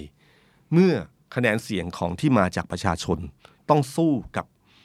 วุฒิสมาชิกที่มาจากการแต่งตั้งของคนคนเดียว และคนคนนั้นบังเอิญมาเป็นคนดิเดตนายกรัฐมนตรีของอีกพรรคการเมืองหนึ่งด้วย การนี้ใครใครมองกติกานี้ก็รู้ว่าเป็นกติกาที่ไม่เป็นธรรม เพราะเป็นการโหวตเลือกนายกรัฐมนตรีจาก 500 คนที่มาจากประชาชนต่อสู้ การแข่งขันโปร่งใสขนาดไหนกับ 250 คนที่ยังไม่รู้ว่าใครเป็นกรรมการ ไม่รู้กติกาครับและไม่รู้อะไรต่างๆ อีกมากมาย แล้วมีสิทธิ์โหวตเท่าเทียมกัน นี่คือปมอันหนึ่งที่ที่ผมบอกครับว่า อารมณ์ของความรู้สึกหลังการเลือกตั้ง คือคนน่ะเป็นเจ้าของเสียงที่เขาเลือกไป เมื่อเสียงที่เขาเลือกไปเจอกับเสียงที่มาจากการแต่งตั้ง แล้วพ่ายแพ้ อารมณ์คนมันจะไม่ใช่ความพ่ายแพ้ในกติกาทั่วๆไป มันไม่ใช่กติกาที่เล่นฟุตบอลแล้วเราแพ้ เราก็เจ็บปวดที่ทีมเราแพ้ เราอยากให้ทีมเราชนะ แต่นี่คือกติกาที่กลายเป็นผู้เล่นอีกฝั่งหนึ่งมากกว่ากันอีกเท่าตัว กรรมการก็เป็นของของอีกฝั่งหนึ่งเหมือนกันความพ่ายแพ้นี่มันจะเจ็บปวด แล้วมันจะมวนมันจะม้วนกลับมา กลายเป็นความรู้สึกที่แปลสภาพที่เราทายไม่ออกว่ามันจะออกมาในรูปแบบใดนะครับ นี่คือสิ่งที่เกิดขึ้นจากรัฐธรรมนูญฉบับนี้ และนี่คือเรื่องราวของการเมืองไทยที่เกิดขึ้นในวันนี้ เป็นการเมืองไทยที่ผมไม่รู้ว่ามันจะเดินไปสู่เส้นทางไหนต่อไปนะครับ ผมเชื่อว่าคลิปวันนี้เป็นวันน่าจะเป็นเอพิเซดสุดท้ายของ The Power Game นะครับมันจะมีเรื่องราวที่ต่อไปมันไม่จบครับ มันจะมีต่อไปเรื่อยๆ แล้วผมเชื่อว่า การว่าเอ่อสิ่งที่จะเกิดขึ้นหลังจากการเลือกตั้งครั้งนี้ ไม่ว่าจะได้รัฐบาลแบบไหน ไม่ว่าจะเป็นยังไง ความขัดแย้งทางความคิดในสังคมไทยยังคงมีอยู่อย่างแน่นอน แต่สิ่งหนึ่งเราต้องมีก็คือเราต้องมีความหวัง ผมนึกถึงเรื่องของกล่องแพนโดล่ากล่องนี้เป็นกล่องที่บรรจุสิ่งเลวร้าย ที่เทพเจ้าอยากจะทำร้ายมนุษย์ครับส่งมาในมนุษย์ในโลกมนุษย์ แล้วทนไม่ได้ก็เปิด พอเปิดออกมาปั๊บสิ่งเลวร้ายก็ออกมาทั่วเต็มไปหมดเลยแล้วมาทำร้ายคน แต่มีสิ่งหนึ่งที่ยังอยู่ในกล่อง นั่นคือความสิ้นหวัง ความสิ้นหวังที่อยู่ในกล่องนั่นเองที่ปิดทันเนี่ยทำให้คนยังมีความหวังและนี่คือสิ่งที่ดีที่สุดของมนุษย์นะครับฉันไม่ว่าการเมืองไทยจะเป็นยังไง จะเลวร้ายแค่ไหน จะต้องปะทะความขัดแย้งยังไงก็ตามที อย่าสิ้นหวังครับ ขอให้มีความหวังต่อสังคมไทย ต่อการเมืองไทย สวัสดีครับ The Standard Podcast เปิดหู เปิดตา เปิดใจ เปิดโลก